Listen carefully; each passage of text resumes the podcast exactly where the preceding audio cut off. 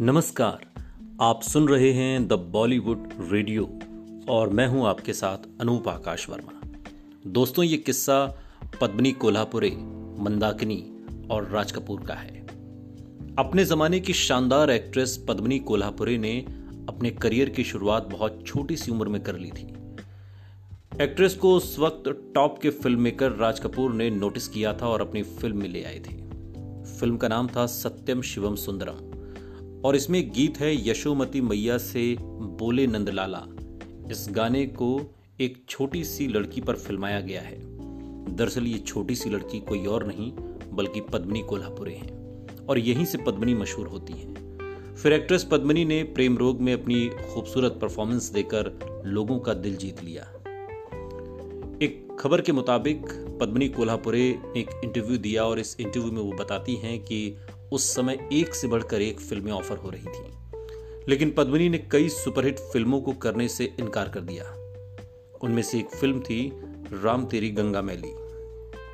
दरअसल इस फ़िल्म में राजीव कपूर और मंदाकिनी ने लीड प्ले किया था और फ़िल्म के गाने भी सुपरहिट रहे थे। इस फ़िल्म के लिए मंदाकिनी से पहले पद्मनी कोल्हापुरे को ही अप्रोच किया गया था। पद्मनी को फ़िल्म राम तेरी गंगा मैली के लिए खूब मनाया गया। लेकिन पद्मनी इसके लिए नहीं मानी। मंदाकिनी के रोल के लिए राज कपूर काफ़ी समय तक पद्मनी कोल्हापुरे के पीछे पड़े रहे। लेकिन पद्मनी फिर भी इस रोल के लिए हामी भरने को तैयार नहीं थे और इसके पीछे की वजह थी किस सीन?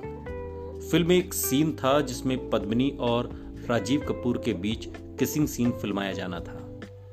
उस सीन के बारे में जब पद्मनी को पता चला तो उन्होंने इस रोल को ठुकरा दिया।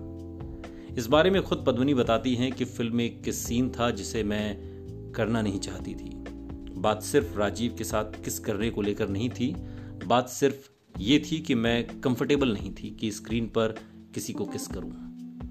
45 दिनों के शेड्यूल के बाद मंदाकिनी संग काम करते हुए भी एक बार राज जी ने मुझसे पूछा था कि अगर मैं इसे करना चाहूँ तो हाँ कर सकती हूँ। पद्मनी कहती हैं कि उनके साथ राज कपूर इस फ़िल्म को रीशूट करने को भी तैयार थे। लेकिन तब तक पद्मिनी के पास कई और प्रोजेक्ट्स आ चुके थे जिनको लेकर वो कमिटमेंट दे चुकी थी। वो बताती हैं कि हालाँकि इससे कभी भी उनके रिश्तों में कोई फ़र्क नहीं आया। राज कपूर पद्मिनी से नाराज़ नहीं हुए, लेकिन फिर पद्मिनी को राज कपूर ने हिना ऑफ़र नहीं की। और इसके पीछे की वजह एक्ट्रेस ने बताई क्योंकि तब तक मेरी शादी हो चुकी थी। पद्मिनी ने अपने करियर में एक से बढ़कर एक हिट फ़िल्में छोड़ी थी। फ़िल्म राम तेरी गंगा मैली उस जमाने की सुपरहिट फ़िल्म थी। इसके अलावा भी कई और फ़िल्में थीं जिनके लिए पद्मिनी ने सीधे तौर पर मेकर्स को ना कर दी थी। पद्मिनी ने बताया था कि रति अग्निहोत्री की फ़िल्म एक दूजे के लिए भी उन्हें ही ऑफ़र हुई थी। फ़िल्म सिलसिला में अमिताभ बच्चन के साथ भी पद्मिनी को काम करने का मौका मिला था। उस वक्त रेखा का रोल पद्मिनी को ऑफ़र हुआ था, लेकिन पद्मिनी इस रोल के लिए भी नहीं मानी।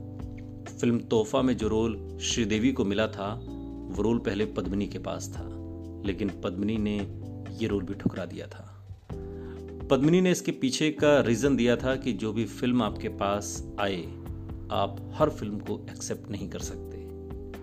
और कुछ अच्छा सिलेक्ट करने के लिए रिजेक्ट तो करना ही पड़ता है। सुनते रहिए द बॉलीवुड रेडियो, सुनता है सारा इंडिया। Thank you.